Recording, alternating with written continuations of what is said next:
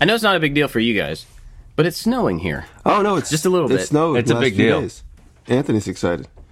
He just did a Yeah, fist bump. Anthony was really excited. I thought we were skipping winter this year. Oh god. We went th- we went through January with like it was above freezing almost every single day. It hasn't snowed since snowed. Uh, since, Snowed? Snowed. Yeah, The proper it tense hasn't snowed. snowed since November. So I thought we were skipping winter, and then we got dumped on. It snowed it pretty good here last. Uh, I think all day, all day Saturday, and then it snowed a little bit yesterday. It was, uh, but no, it's gone now. It, a couple weeks ago, it snowed it so hard there was like three feet of snow around. But that Nick melted. Ferry posted a photo up on Facebook of a, a a cordless snow shovel. So it must be some sort of electric heated snow shovel. And he, his his comment was, "In my day, all sh- snow shovels were cordless." That's what is it? Heat? It heats the blade. What does it do? I don't know. I didn't look deeply into it, but uh, I, That's yeah, weird. Yeah. Funny. yeah, I mean, when you guys get snow, it's like, oh no, we can't go outside because we have so much snow. We get snow, it's like, look, I saw a snowflake. It's snowing. It's that kind Yeah, of. Yeah, you guys are right on the know. verge of like being warm more often than ever. Than off. Yeah, it's kind of weird. not. We're like right in that that little spot. Maybe it's the Ohio River Valley or something. I don't know. But I mean, I've been to Louisville a few it. times, and it was like I remember a couple times we were working out at the distillery about five or six years ago. Me and David Welder, and it was like 15 degrees out. A couple places Yeah, we went to. it's it's 17 right now, Oh, yeah. which is pretty cold for us. So, but in the last couple days have been like that, which is weird because a week ago it was like when we went on our retreat last weekend, it was like 60 something. yeah, same here. So Yeah. I don't know.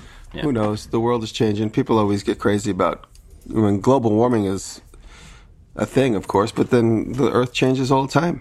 You know, obviously uh, we're accelerating it, but it probably would have happened whether we were here or not. You never know. Because But what do you guys do this weekend? I burned some fossil fuels. Shot aerosol cans up into the ozone. What? We are we are just making friends today. What did I do? I worked on a blacksmith knife. That's what I did. Dave, you go. You were talking. No, oh no, I was saying dumb stuff. I was, if I that's what I was doing. I said I was, I was shooting aerosol cans up into the ozone, making it warmer. we were both uh, I, both trying to be funny. I didn't uh, for the warming weekend. I didn't do much of anything. I've been really good over the last few months. He's about- he's pouring coffee, by the way, not going to the bathroom. I'm sorry, just I'm not to be clear for attention. everybody. yeah, I should pay attention to what I'm doing. Um, I've been really good about not working after 5:30 and then not working so much on the weekends. Just really taking it easy, trying not to get burnout. So um, the weekends are the time for Kelly and I to hang out and not do much. So no no fun no fun making stuff type things over the weekend except just flipping through books looking for inspiration. Well, Friday I bought like probably my tenth anvil, my eighth or tenth anvil from a, a friend on Instagram. He lives up here, up near here. He's a new friend, a guy named Bob, and he has a great collection of anvils. So me and me, and- me and my buddy went up there, and, and I picked up an anvil from him, and I got it in the shop. So Friday night I was all amped, just like uh, thinking about a project to make on it. So I took a piece of the the scissors and I just threw it in the forge. This is at like six o'clock at night.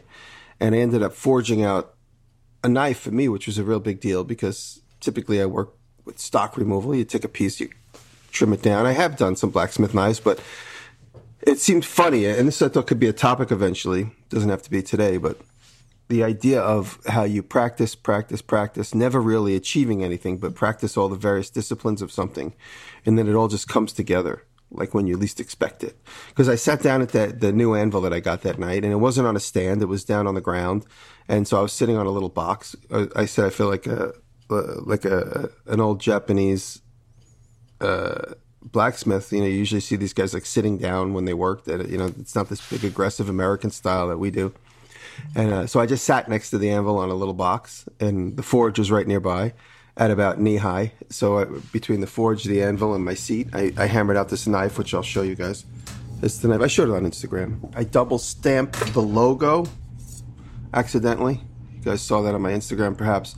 And so I just I looked at it and I said, oh wow. After I polished the knife up, it, it started to look kind of sexy. So I, I put it up and saying, you know, not all mistakes are mistakes. Basically, I made a little quote. I took a quote from Albert Einstein. Those who those who never made a mistake never tried anything new. That's what I said. And so uh, anyway, it was a big win for me because it came out so easily. It wasn't as the struggle that it had been in the past. Was, in the past, blacksmithing has been a struggle to the point where I'm like, oh, this is such a pain. I, I, maybe I should just give give up this particular project, or why did I choose this? I'll just go to a, a piece of stock removal, which is obviously easier for me. That's the way I made the scissors. And anyway, it all came together really nicely, and uh, and after being down on my my my sitting on my box blacksmithing, I thought, let me make an anvil stand for this tomorrow. And so Saturday, I woke up and I started making an anvil stand for the anvil, and I came up with this interesting idea to put wheels on it.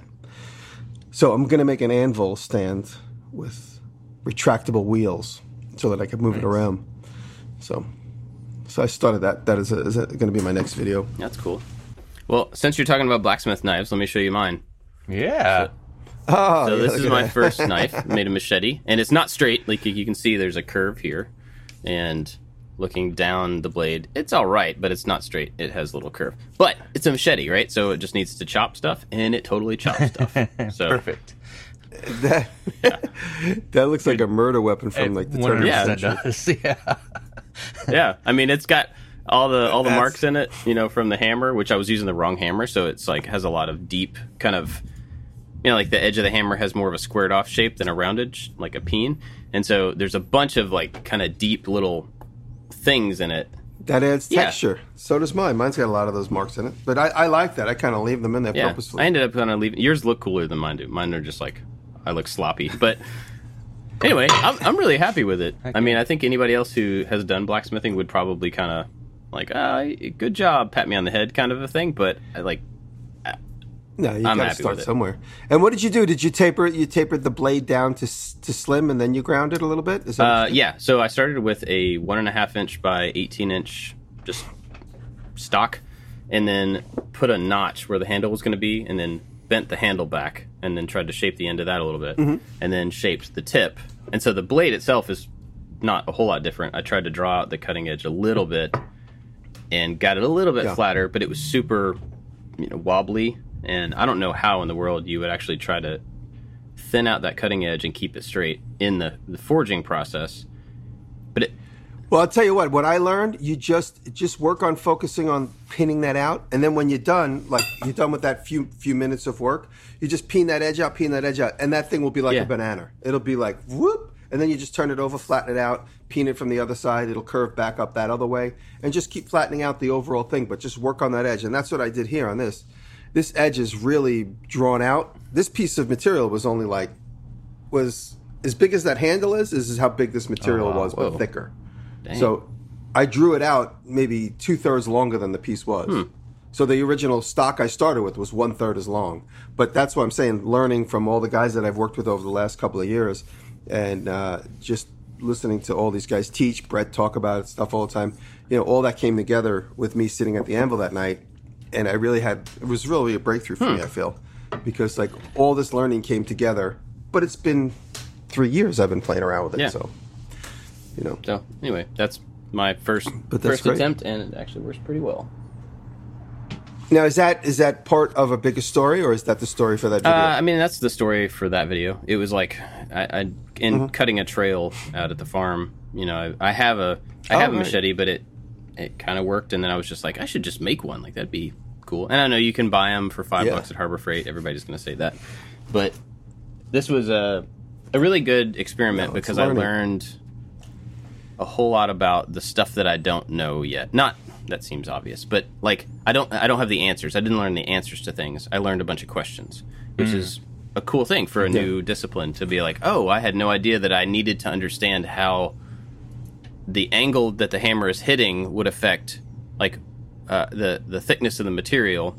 So if you have a, a, thinner piece of material and you hit it at one angle, it goes one direction. If you hit it a different angle, it it doesn't necessarily go a different direction, but it acts differently.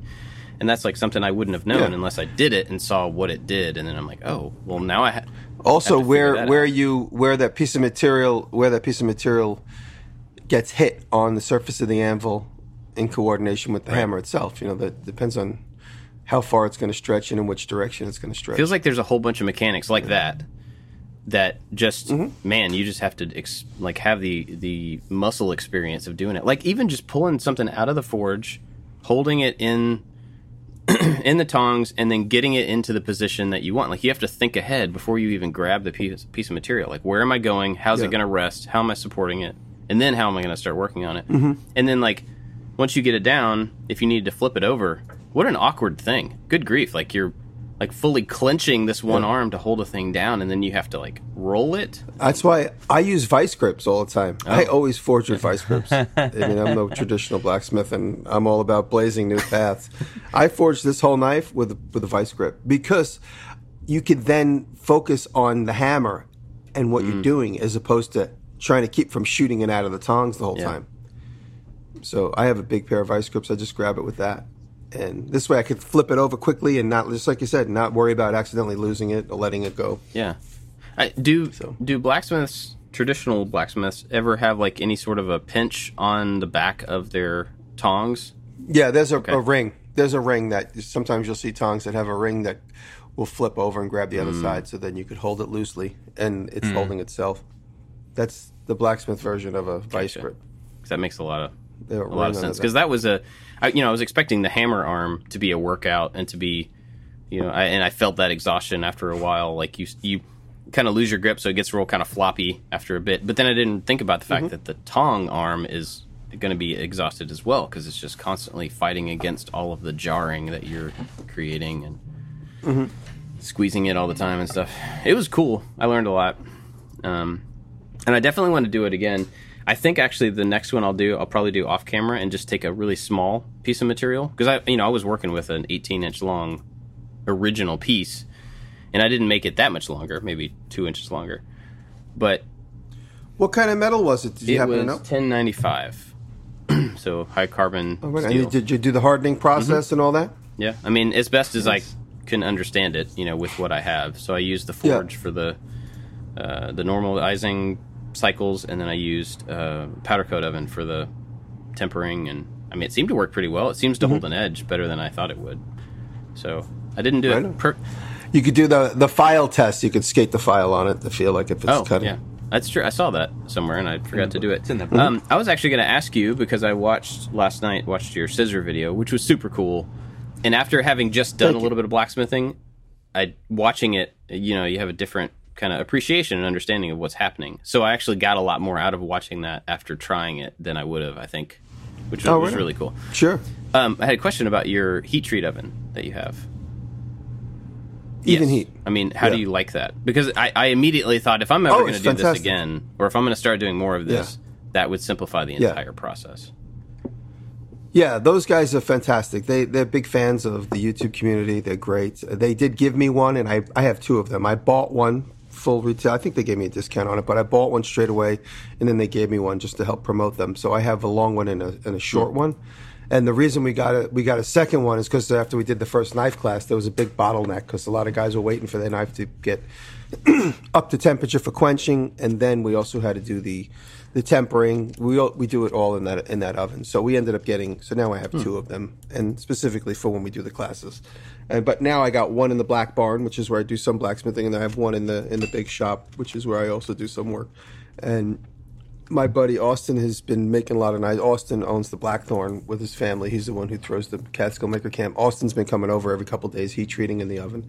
So it's great. It's great because you could stick it in the forge and just guess where you're at, and you know stick a magnet on it and assume what color it looks like, or you could stick it in there, set a temperature, and they have I have it here. I, haven't attached it yet, but they could you could use the app and you could have it tell your telephone what temperature it is, so you can go do some errands for the hour it takes to get up to ramp ramp up to heat. So I, I think there it's definitely worth having if it's something you really want to get into. Hmm. Yeah, I always go back and forth between that feeling of just like I want a new tool, I see a new thing that looks really cool, and then how much I'll actually use it. Yeah. You know, I mean, you know, you could use it for ceramics too. Oh. It's, oh. You could use that up. So it's it is a that's cool. you could certainly that's what they made ovens for initially was for ceramicists and then the knife guys came along. Hmm. Bless you. He just sneezed and hit the mute button Like- just in time. That, That was, was impressive. Coordination there was great. Thank you. that was a good one. Um, yeah, so the the Evenheat ovens they originally made ovens for for kilns, kilns for for treating pottery and stuff. That's cool. So you could still use Is that it oven a for that. 110? I have 220 volt just so you can get more efficiency out of it.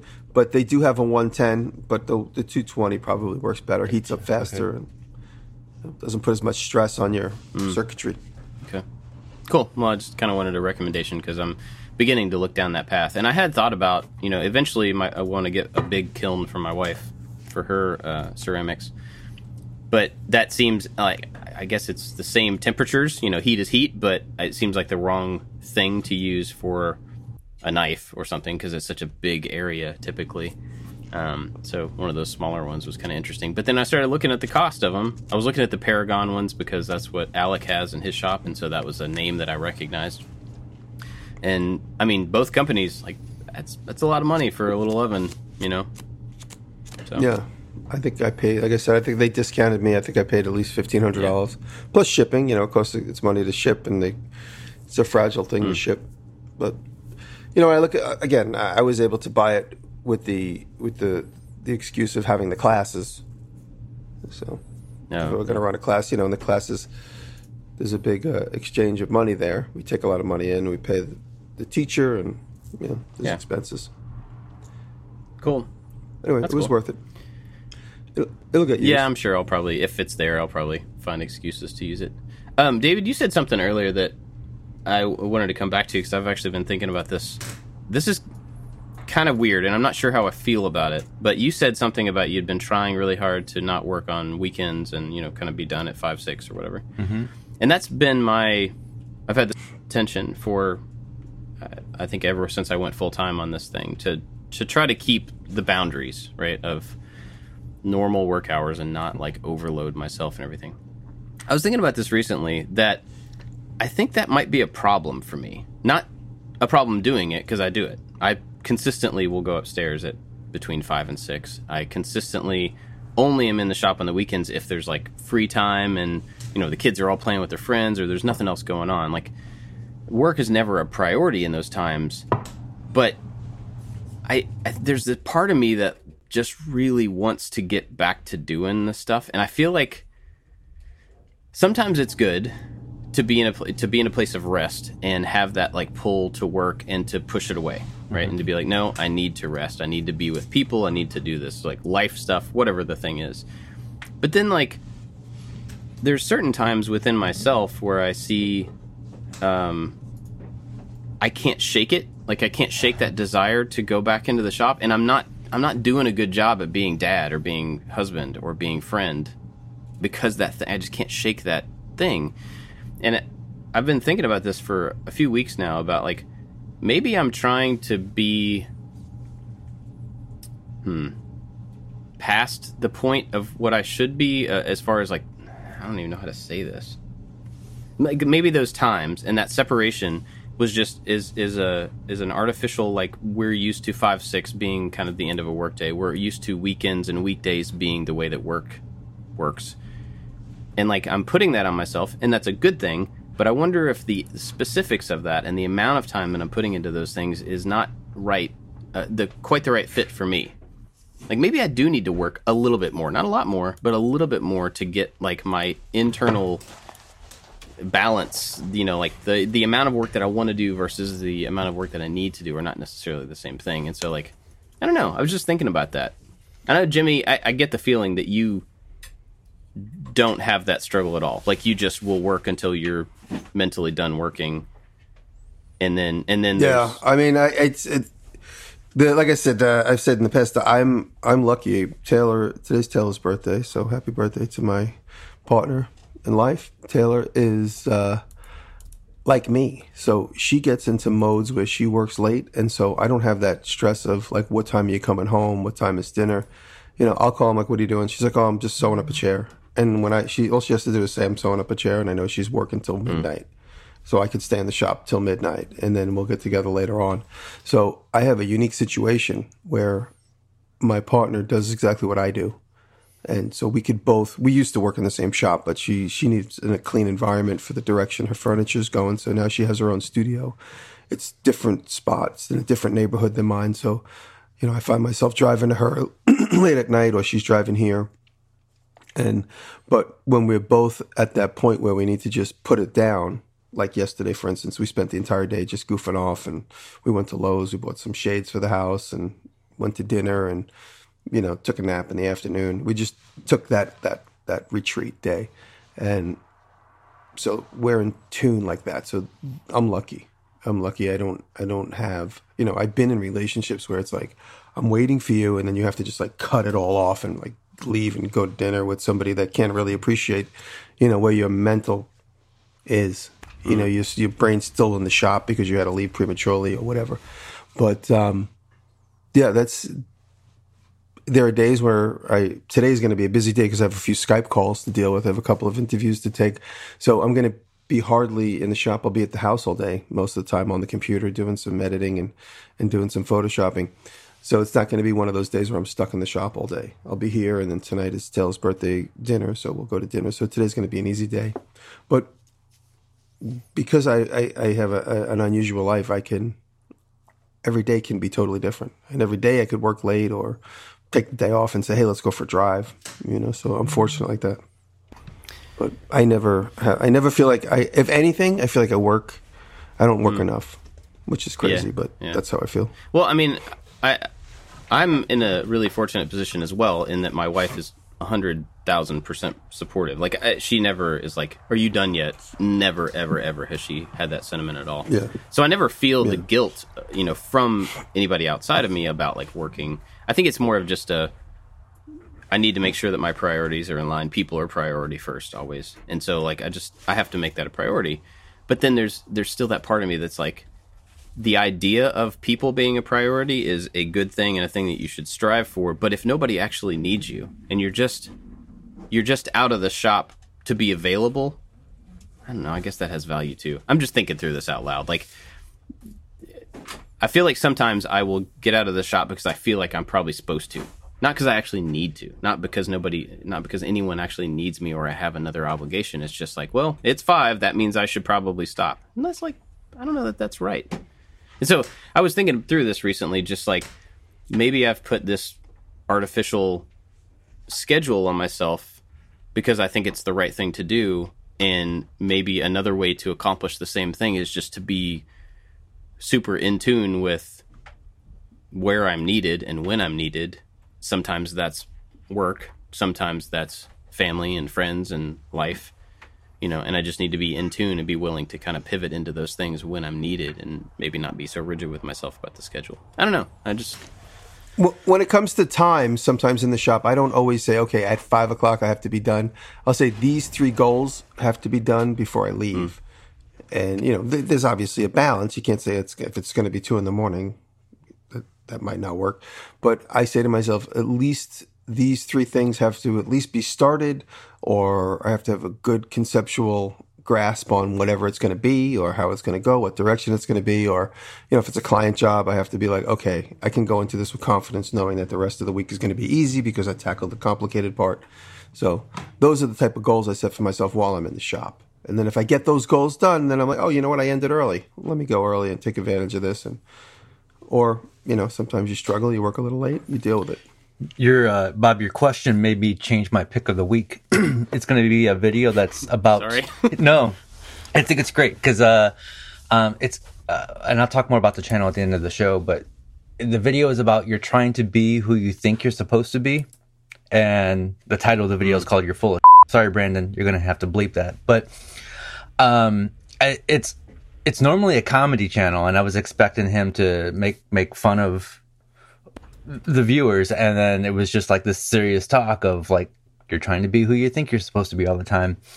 But my reasoning for limiting my time in the shop is way different than than yours. For me, it's about uh, trying to force myself to not be in there so I want to be in there more. I've I've been having this hmm. this issue of struggling of like really being motivated to work. And I don't know why or where that motivation went away. I mean, I'm still working because that's what I'm supposed to do. And mm. it, it's how I pay the bills. But I, um, I want to like re- I want to wake up and I, I I I I can't wait to get out of the shower so I can go make this thing. Like I want that feeling to be there every single day, and I feel it like slowly just kind of going away. So that's why I'm trying to change it up recently, um, and just do different things to keep that motivation going. But yeah, for me, it's about limiting my time in the shop, so I'm anxious to get back out there. And hmm and it's one of those things like I stopped listening to podcasts a couple years ago because I there's always somebody talking in my ear and I'm like, ah, oh, I should listen to more music. It's just a more creative process of like gives me time to think. And so I've been trying to eliminate some of these things to help me be more creative when it's time to be creative. I think I do think creativity can be forced and it's forced every day. If you work in a marketing agency, you're forced to be creative every day. If you if you write music for a living, you're forced to be creative every day. So like I'm trying to do these things to trick myself. I feel like I'm always trying to trick myself to be motivated or to create or to do things. Um, but I'm I'm I'm trying to I'm just trying to find the thing that makes me creative right now, which I, I know for me it's always an evolving thing next year it'll pro- I'll probably feel totally different and I'll probably have to do different tricks to keep me going or or whatever. Yeah.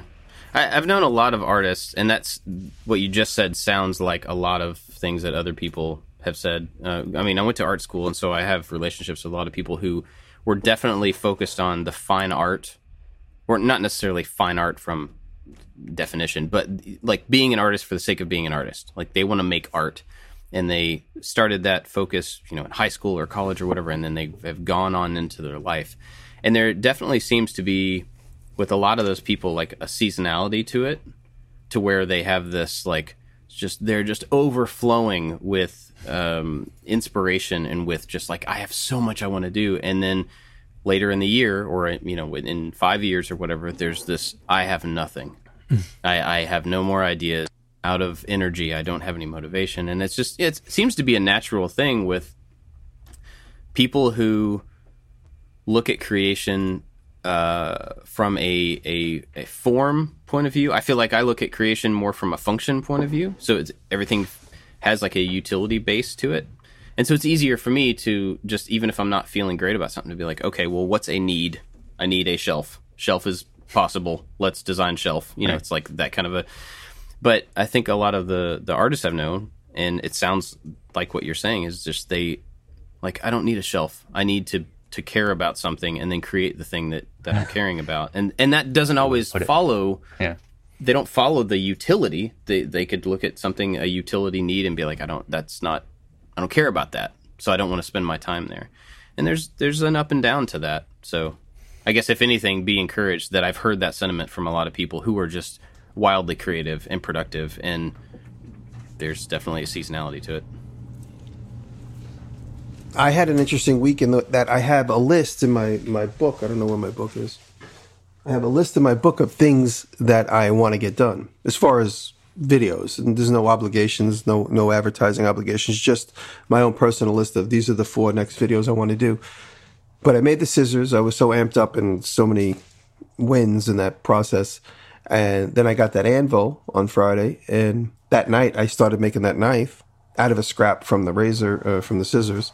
And then that night I'm like, oh, I should make an anvil stand. And then the next morning I jumped right into that. So my list mm-hmm. went out the window.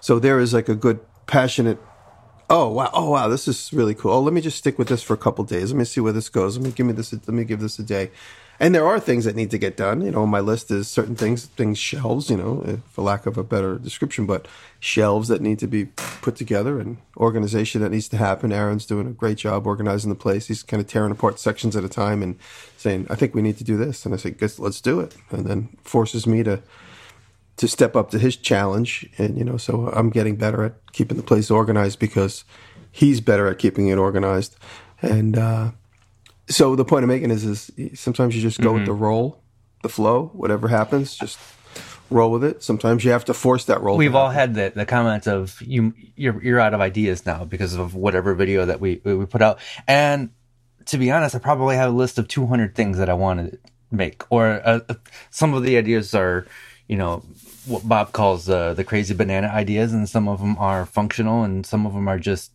just a just a thought that needs more time to to blossom. And so there's a list of 200 things, and I'm adding something to it multiple times a week. But when it comes time to start a new project, I pick and choose based on like what really what do I want to do? Even though I want to make I want to do this built in in our closet that's been on the list for a year and a half now. I'm not motivated to do it. So that just sits there because I, I want I want to do that project. I don't want to make that project because I have to. So that's one of the things I, I constantly struggle with is like, yeah, I've got all these things I want to do, but what do I really want to do this week? Or I'll find reasons to not do that project. Let's say there's a um like a like this I, I I've got these tree trunks and I've had them for many months now and they're supposed to be for this basically a sculpture, but I, I, I don't do them because I don't have the one detail worked out yet. I'm like, nope, I got to sit on that idea for a little bit because that one needs to, uh, it's not all there. So I'm just going to let it sit. And one day that, that finishing idea, that, that, that one thing that sets it off will, will come or the closet. Like, oh yeah, I got to clean out the closet before I can do this built in. So that stops me from doing that. So I find reasons to not do all these things. And then, um, I struggle on, on Mondays to like figure out, Hey, what are we going to do this week? And, uh, that's one of the reasons I'm trying to get rid of the, the, the weekly schedule, which is super hard to do. Um, is so I, I get out of that, like I, I panic on Mondays and try to figure out what to do for the week. But going back to that schedule thing, I said I was going to drop the whole schedule and just do whenever and put out videos whenever. That is really, really tough for me to do. it's yeah, because it it's is. a formula that works very well, and to get out of that has just been a struggle for me. And uh, and last week we shot a video. The video I edited the video. It got done. It's a sponsored video by Squarespace. They approved it, and I didn't put it out because I didn't like the edit. So like I've been trying to do a different type of video and that was one of the first where it was like there was a lot of talking at the beginning and then the making part was just uh no talking just music and things happening and then the end making and i was like i don't like the flow of this video. And so today i'm going to re-edit it and hopefully it goes out today but um it's so hard to change up what from what i used from what i know and what i've been doing for a long time. So I'm going to get there. I'm going to change it up and the schedule's going to be different and it's going to be more fluid. But man, that's a struggle, especially when you get really yeah. comfortable with something.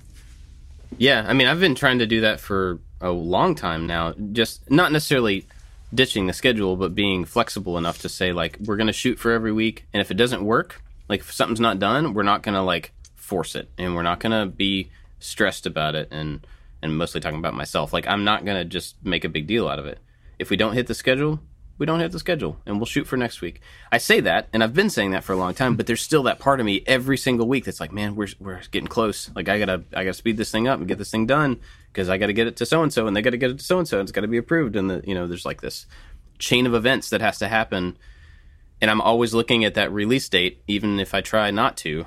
It's just you're right. It's built into us after hmm. several years of doing a thing. Yeah.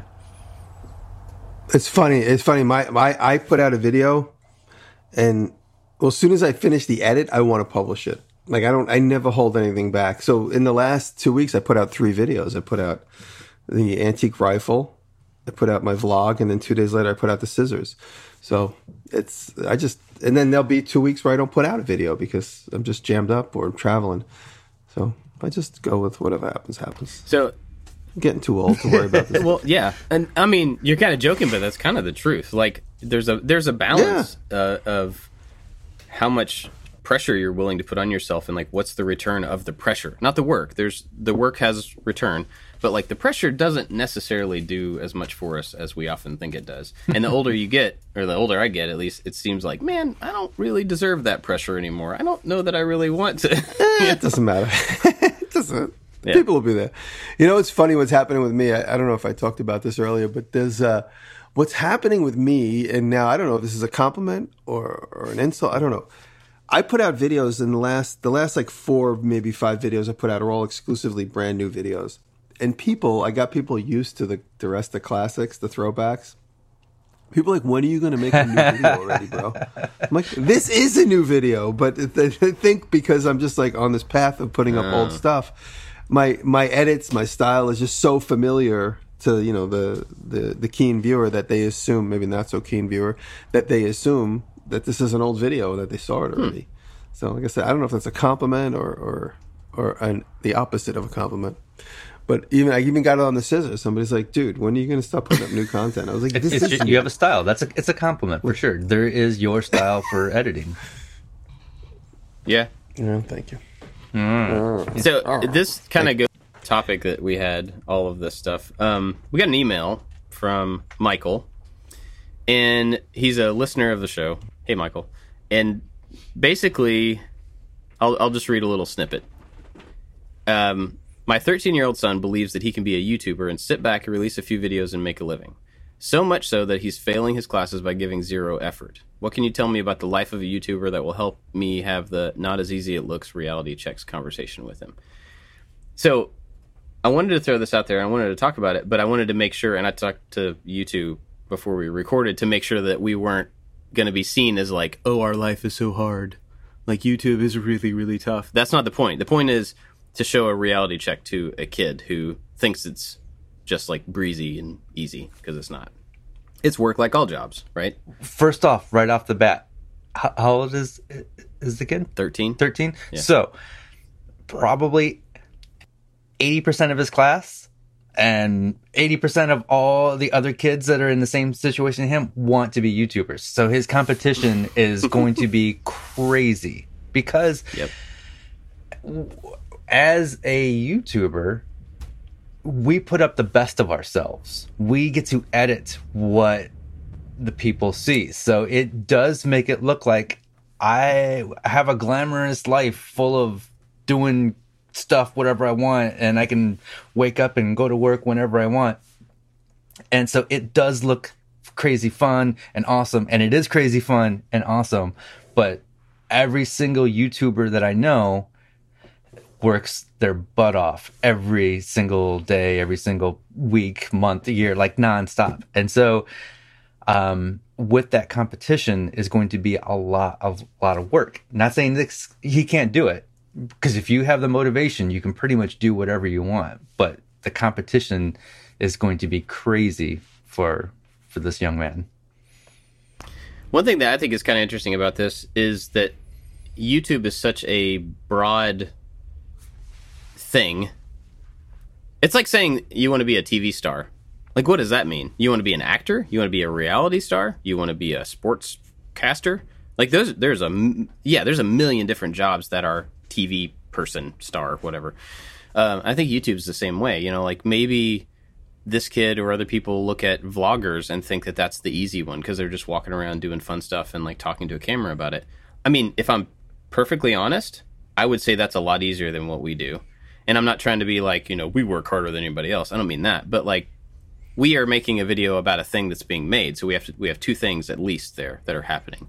Um, now, maybe a vlogger has to create a story ahead of time. They have to create the situation to be able to video it. So maybe I just don't have experience there to say that it's what what workload goes with that. I don't know, but I wonder if um, this kid and other kids who think YouTuber is like a super cool job, if they're looking at that that style of um, you know like I'm just going to go do fun stuff and talk to the camera about it.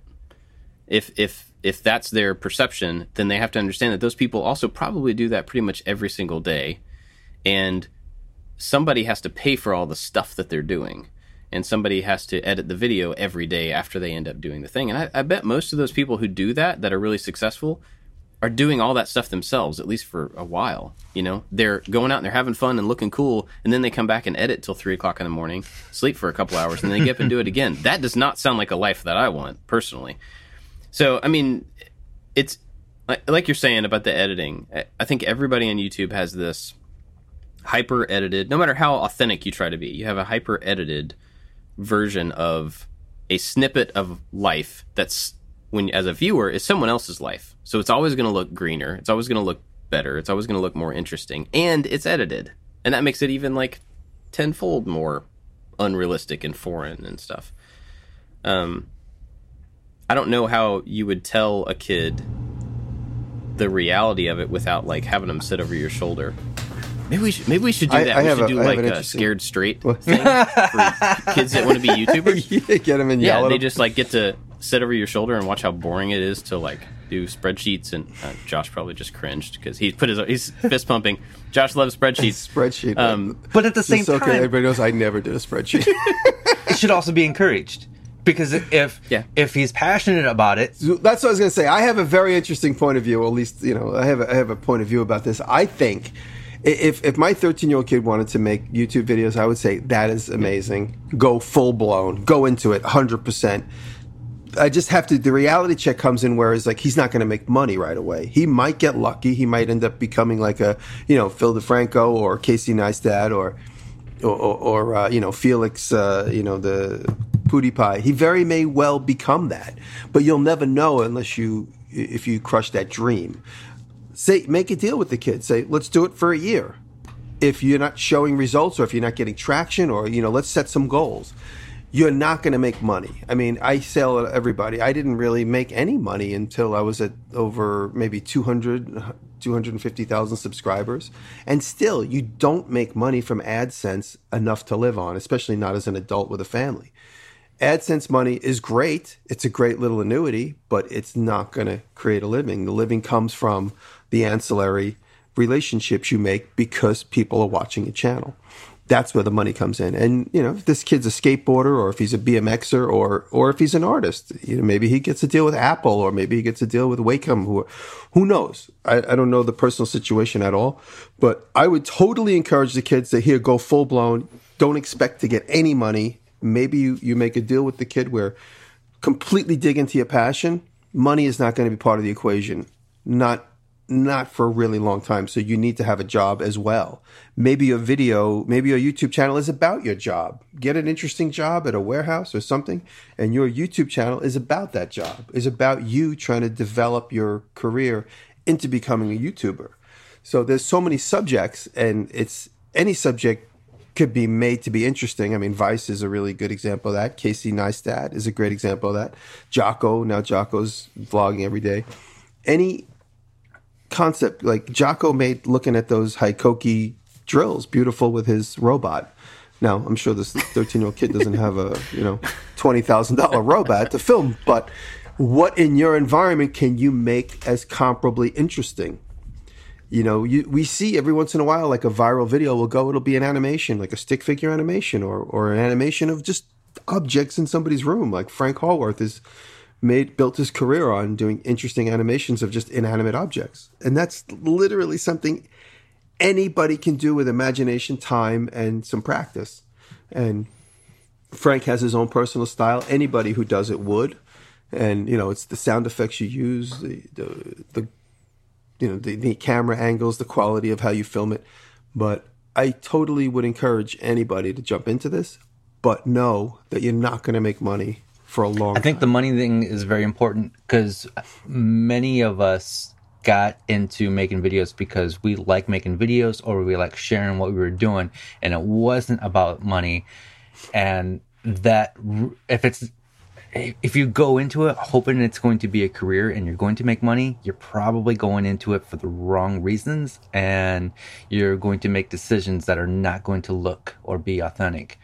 You know, so go into it for the love of making videos or editing videos or showing off what you like to do. And if money does come, that's the bonus. If you're able to make a living from it, that's am- absolutely amazing. But go into it for the love of creating first. I, I think the big. I, I totally agree with both of you, and I, I'm. I wouldn't want to squash this kid's interest in doing it at all either. But I think the problem with this conversation here is that the kid is getting. He's failing his classes because he thinks that doesn't matter. And I think, you know, at that point, it, it's it's the same thing as if the kid's failing his classes because he wants to be a I don't know, major league baseball player or something. You know, where the kids have done that type of thing forever, where they think that I, I had a I want to be an actor, I want to be a baseball player, a football player, or whatever. So I'm not going to study because I don't need to. I had a very similar uh, path as a kid. I talked about this with Brad Leone. I don't think I made it in the edit, but when I realized 65 was passing, that became my goal. When I in middle school and high school, my goal was just I was like Rocky. I just wanted to go 15 rounds. I just wanted to get out. So I realized, hey, I excel at making things ever since I was a child. I was always good at making things. I was making, you know, $100 a day as a carpenter in high school uh, on a crew, but I was failing everything. But I wasn't failing, I was passing. So I got through everything with a 65. When 65 was passing, I was like, okay, that's it. I just have to, I just have to get a 65. I have to pay my, my, all my learning disabilities have to get me through to 65. Then I can get out of here and I could pursue my art career. I mean, I always knew that I was going to be an artist. I didn't really know how to define that as a, as a high school student, but when I realized that, then I could focus on getting just enough to get through that part of my life so I can graduate without having to go to summer school and then I could focus on the artistry or the developing my skills of doing what really jazzed me, which was working with my hands. Working as a carpenter, learning how to build a wall, learning how to sheetrock, learning how to use the bandsaw, learning how to use a router. All these things, that was my passion, taking apart cars, putting motorcycles back together.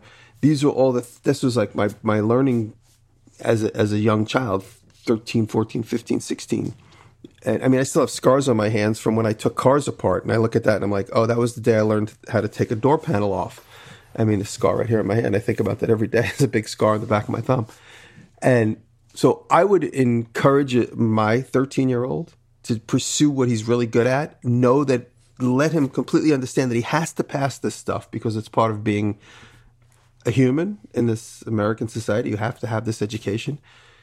Maybe he makes videos about his struggle in school so he could help other kids you know like i said oh it's a matter of where you shine that light like what is that light going to make interesting for your videos? Maybe this kid does a, a, vlog about struggling as a high school student. I and or maybe he says you know i'm going to get through school he makes his videos about that and you know it's part of his if, it, if he wants to vlog or if he just wants to make epic t- style videos it all depends on what he wants to do but make it a point that if he wants to excel at this thing, this is part of the equation. It's all going to go to the to the same bottom line. Having an education in high school, even if it's with passing grades, just passing grades like me, it, it all it, it has to happen. He has to figure out what to do with his money. All that money he's going to make. He needs to have an education. well, all that math. stuff might come in handy later down the road because if you are a YouTuber, how many actual jobs do you have? I mean, you're yeah. you're running the books. You're you're doing business deals, you're you're all these things. I've changed my career five times in my life. Just switched it up and tried a different thing. And to do that, I think you need you need a past. You need to have a you're gonna want to learn. I didn't at 13. I didn't know what I wanted to do for a living. At 19, I didn't know what I wanted to do for a living. I should not have graduated high school when I did. I my grades were so bad. I had to go back on the last day of school to my chemistry teacher to see if I got a high enough score on my exam to, to graduate. And she was like, David, mm. don't worry about it. Which meant I did not get a high enough score. And she. Oh. I cheated. I cheated off the kid in front of yeah. me to graduate. And. I, I, was a senior. If I didn't cheat, I wouldn't have got. So I should not have graduated. But when I went to college, four years later, I think it was four or five, I wanted to be there and that changed everything. And I got excellent grades in college because I wanted to be there. But all of those things have added up to who I am now. I wish I would have paid more attention in school. I wish we had bookkeeping and record keeping. Like that's, and like they taught you how to write checks. I mean, I know that's not relevant today, but all that stuff is, is important. What if, uh, history, you know, like history seems like, oh, it's a dumb subject, but what if like you, your channel come becomes something where you need to revert back to these these things that you learned in school so you could bring in some more information. You just never know when you're going to make a career choice and when all those classes and, and stuff that you learn is going to come in handy. I wish i would have paid yeah. more attention for sure. I'm totally with you. I didn't try very hard in high school. I, I had the capability to do a lot better but i was into music and that's what i thought you know, I would I would somehow end up there or doing art stuff or whatever. But and I think at this point, you know, you can have a a very successful, comfortable life without going to college, possibly without even graduating high school. I don't know. I wouldn't recommend that. But I think the big thing about education, and I'm sure Michael knows this, like he's not asking us to to parent his child for him, but um education just gives you opportunity, right? So the the more education you have, the more stuff you learn, the more stuff you put in your belt, the more opportunity you have to be able to do things in the future. And so just like you're saying, David, if this kid wants to start one type of channel and then do something else, that's going to be easier if he has more education under his belt so he knows what opportunities he he has and doesn't miss them when they come up. I think um, maybe a way that you could go about this, and I'll probably deal with this at some point with my kids, is the kid is sacrificing his education because he wants to eventually do this other thing. So maybe there's a way to make both of those things happen. Maybe Michael could, or any parent could, um, kind of put an ultimatum like, I will help you pursue this thing you want. I will buy you a camera, or I will help you edit your videos, or I will do something to enable what you want if the education side of it is, is yeah, you know, get passing grades, get B's, get wh- whatever, you know. And like, and at that point, they have incentive to do the thing you want them to do, but also to pursue and have extra help from the outside uh, to get to the thing that they want. You know, so maybe there's something there because I don't think you could ever really tell any kid how important their education really is and have them go, "Oh, you're right, Dad. Thanks for the talk." You know, I mean, point. it's like it, no kid is going to just. Yeah, my parents definitely know more than I do, so I'm going to listen to what they say because that's not what kids do. That's just we were all there we know how that is, and I don't think you can expect that of a kid. So maybe a way around that is to prove that to them by giving them the help to get the goal that they want while getting what you know is best for them, you know, through their work.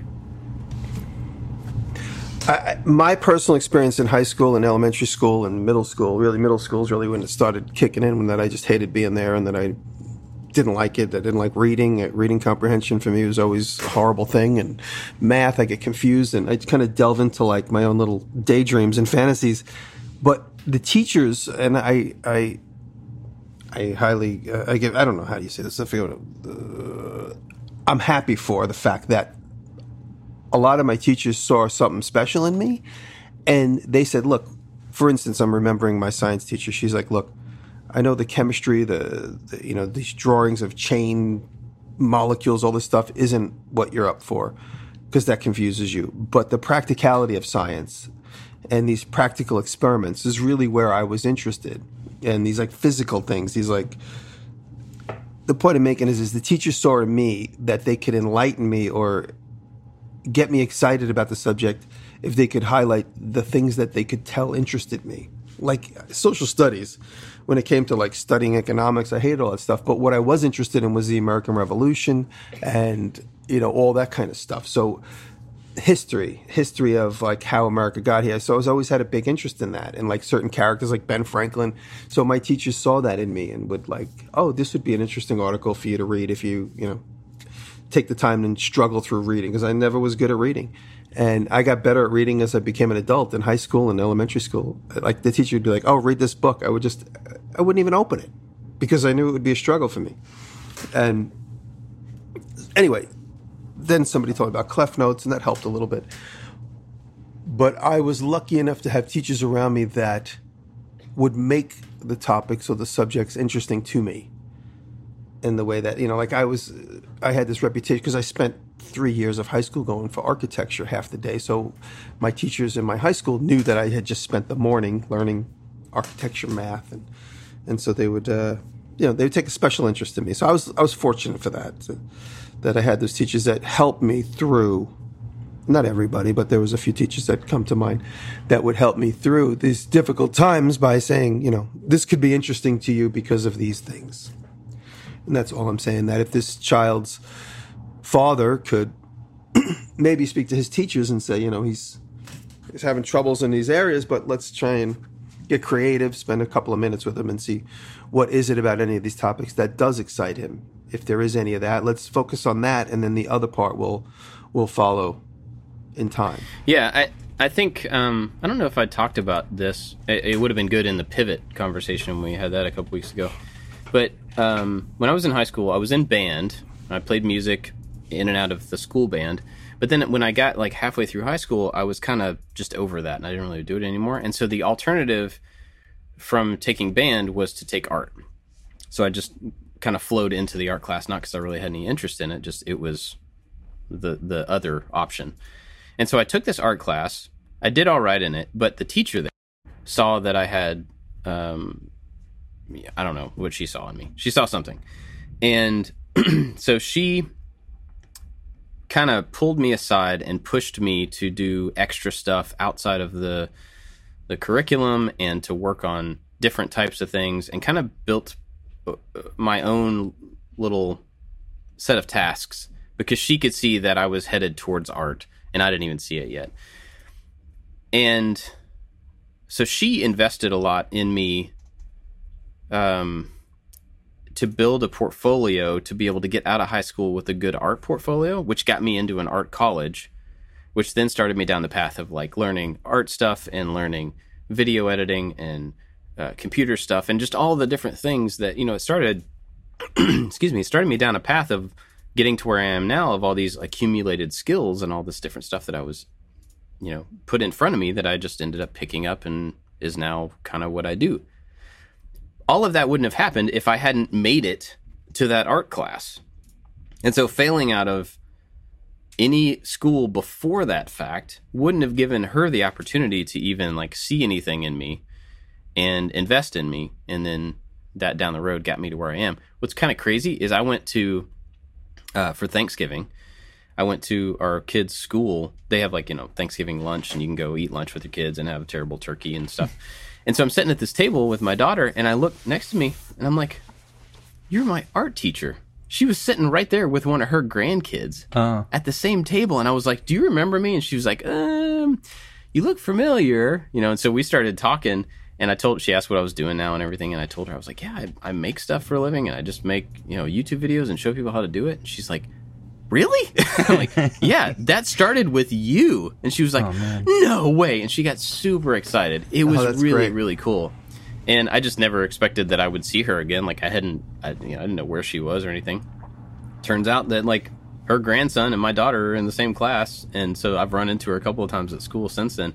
But the wild thing when I look back on that is that she, I was only in that art class because it was the alternative to band, not because I wanted to be there. But she saw something, she invested in me, and kind of pulled me down a path that really, really did lead to this very moment. And I think if I had if I had given any less effort, I'm not sure how that would have been possible because I didn't give very much effort in high school. But if I had given any less effort, I wouldn't have made it to that particular place. So I don't know if any of that's helpful, Michael, but I I think somehow figuring out how to you know teach the kids that that doing okay. You don't have to be a straight A student. I don't think. I don't think that really does much for most people, but to get through education gives you opportunity and and you have no idea as a young person or even as like a I don't know, a 20, 30, 40s person what opportunities are laying ahead of you and you just want to be as prepared as possible to take advantage of those things. Education's a big part of that. Mm-hmm. YouTube by the time that kid gets out of high school, YouTube could be gone. That's true. That is an absolute yeah. reality, you know? and so if he doesn't yeah. get a high school education, because he wants to be a YouTuber, and then YouTube doesn't exist anymore. Everybody goes to like I don't know VR, whatever, whatever. He's going to be in a different boat. So better learn how to dance so he can be on TikTok. yeah, maybe that's what it is. yeah, I don't know. I my my final thoughts are encourage him to go down that path wholeheartedly, but make a deal with him. You know, like you said, I'll buy you I'll buy you the coolest camera to do your vlogging, but you have to pass grades. You have to get through school and uh, you know that could be a subject about his his his struggles with high school. Could be a total, you know, I don't know what type of kid he is. If he's like wants to be totally behind the camera, or if he wants to be FaceTime camera the whole time. Make that part of your your struggles. You know, the trials and tribulations of a of a high school student with learning disabilities is You know, there's there's got to be an audience Yep. for that, and it would help you therapeutically to get through Yeah. it, or just make cool stuff and just fulfill your end of the deal and get through high school and get that cool camera. That's true. I mean, it really is just is incentive to get the kid to to invest in themselves without realizing it. But I think I know for my kids that would be the way that I would have to pull it off. I would have to say, I want to encourage you in this thing, but you have to meet these criteria. You know, you have to, and, and I'll help you. Not just like I'm not going to let you unless you get passing grades. Like I will make this easier for you. I will make this better for you if you know. And then, and, and another important thing, I'm, I'm, I've never been a father to children, but I've been a child with a father. And I know that when my father put things in front of me and said, do this, I said, no way. I'm going to do what I want. And the things that I wanted, you know, ultimately ended up crossing paths with what my father wanted me to do. Uh, case in point, when my dad gave me a box of chisels and said, carve, you, you have the ability to carve. I'm like, I don't know how to carve. What are you doing? Like, what are you doing, man? You put me on the spot. And, but eventually I did. And um, my dad was a little bit different in the way that he, he wasn't encouraging me to be a doctor. He was encouraging me to be an artist, but it was way before my time, if you understand what I'm saying. My my broader point is is if a kid has an urge to do stuff, because my dad saw me working on the band, so he's like, "Oh, you can carve," and I didn't have that that faith in myself at that time. It came much later.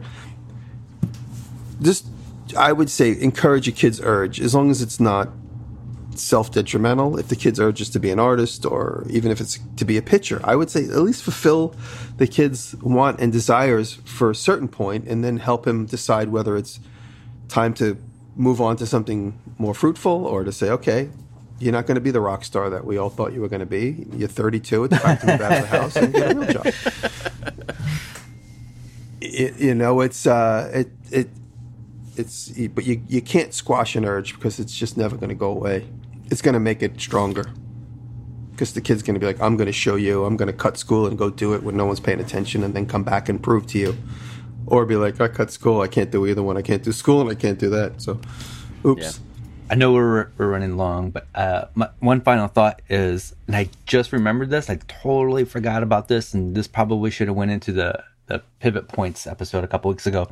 But when I decided to go to college, one of the classes that I was taking was photography, and we had to have our own camera. I could not afford to get a camera. My parents could not afford to get me a camera. I remember my grandpa buying me my first used camera, uh, just a, a, a, a Ricoh basic used camera. And I didn't think of it as a big deal at the time, but that was my first camera, which led to me buying other cameras and led to me becoming a photographer and an assistant wedding photographer and eventually a videographer and a, a YouTuber. So maybe buying that kid that camera maybe it doesn't lead to him being a YouTuber, but maybe it is one of those pivot points where he discovers something about himself. So there you go. Yeah. Thanks, Grandpa. Cool. Yeah, that's pretty awesome. Well, uh, you guys figure out what you want to recommend for the week, and I will talk about our patrons who are awesome and support this show 100%. Uh, we've got a huge list of people over there that are awesome and helpful. The top supporters, the top tiers, are Corey Ward, Works by Solo, Chad from Mancrafting, Maker and Training, Funkiss Artistic Creations, Blondie Hacks, You Can Make This Too, Modern DIY, Odin Leather Goods, and Jenny and Davis.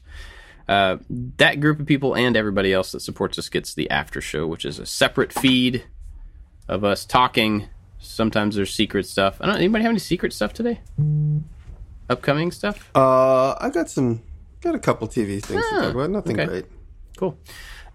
But, uh, You're supposed to really sell it. Like, yes, we have so many awesome things that you're gonna miss oh out. Oh my god! You're gonna flip out when I tell you Tell you about all this about my secret stuff Skype I got for you. So if you don't want to miss all that awesome, super enthralling secret stuff that we just teased, go to uh, patreon.com slash making it and help us out. And if you don't want to do that, totally cool. It would be really cool if you shared the show with somebody that you think might like it. Somebody that makes stuff, somebody that wants to make stuff, somebody that likes to listen to three middle-aged dudes talk about making stuff, whatever. Um, share the show. That would be cool too. All right. David, Yeah. what you got? So, Brandon, bleep this out, but this video is called You're Full of Here's why. Uh, it, the video is all about you're trying to be who you think you're supposed to be. And it's it's great. It's normally a comedy channel. The channel is called Awaken with JP, and kind of makes fun of um, gluten free culture or vegan culture. Even though this this guy's probably a, a, a vegan and, and all that, but he um, It, it, it, it's it's hilarious. It's a, it's a great channel, and this video kind of took me by surprise because it was a sincere, authentic video, and um, it's all about just stop trying to be who you think you're supposed to be and enjoy who you are now. So it's it's just it's a great video. I I I saw this movie on airplane Actually, I only saw like the second half of it. I never even watched the first half, but it was enough to understand what it was about. But the most important part of this movie, Whiplash, is the the drumming scene.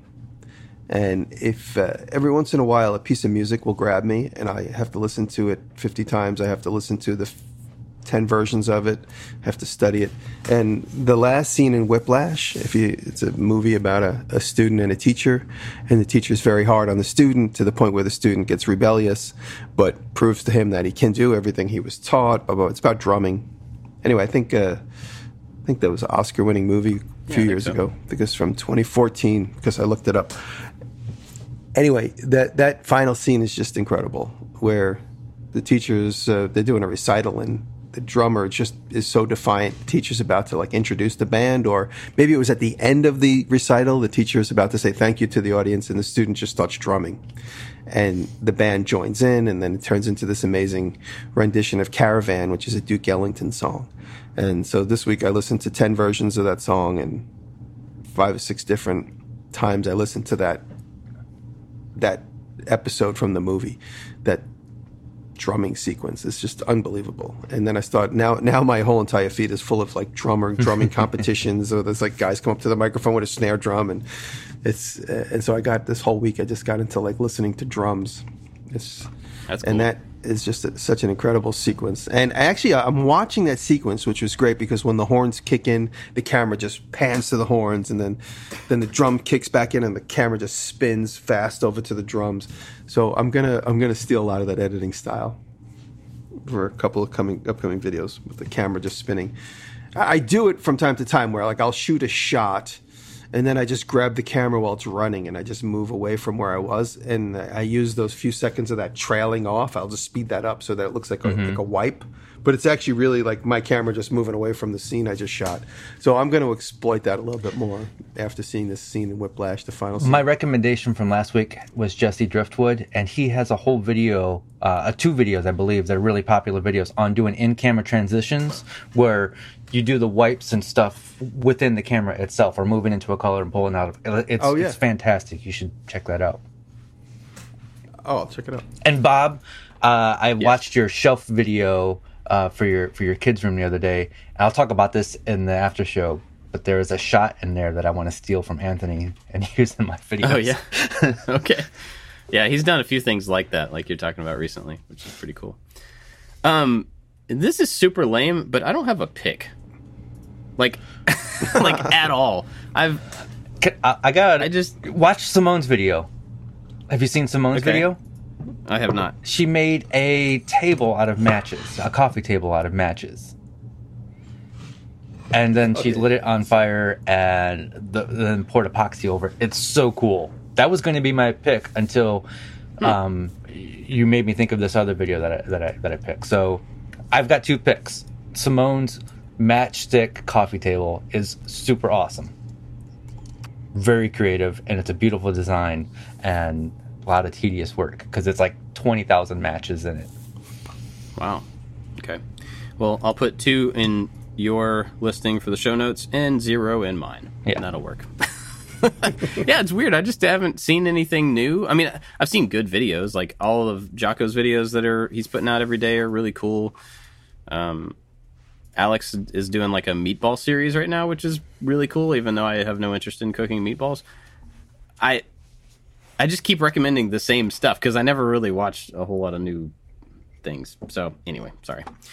Um, all right, I want to hear about that shot. All so right. let's go to the after show. All right. Uh, thanks for listening, everybody, and uh, we'll see you next week. Later. Love you.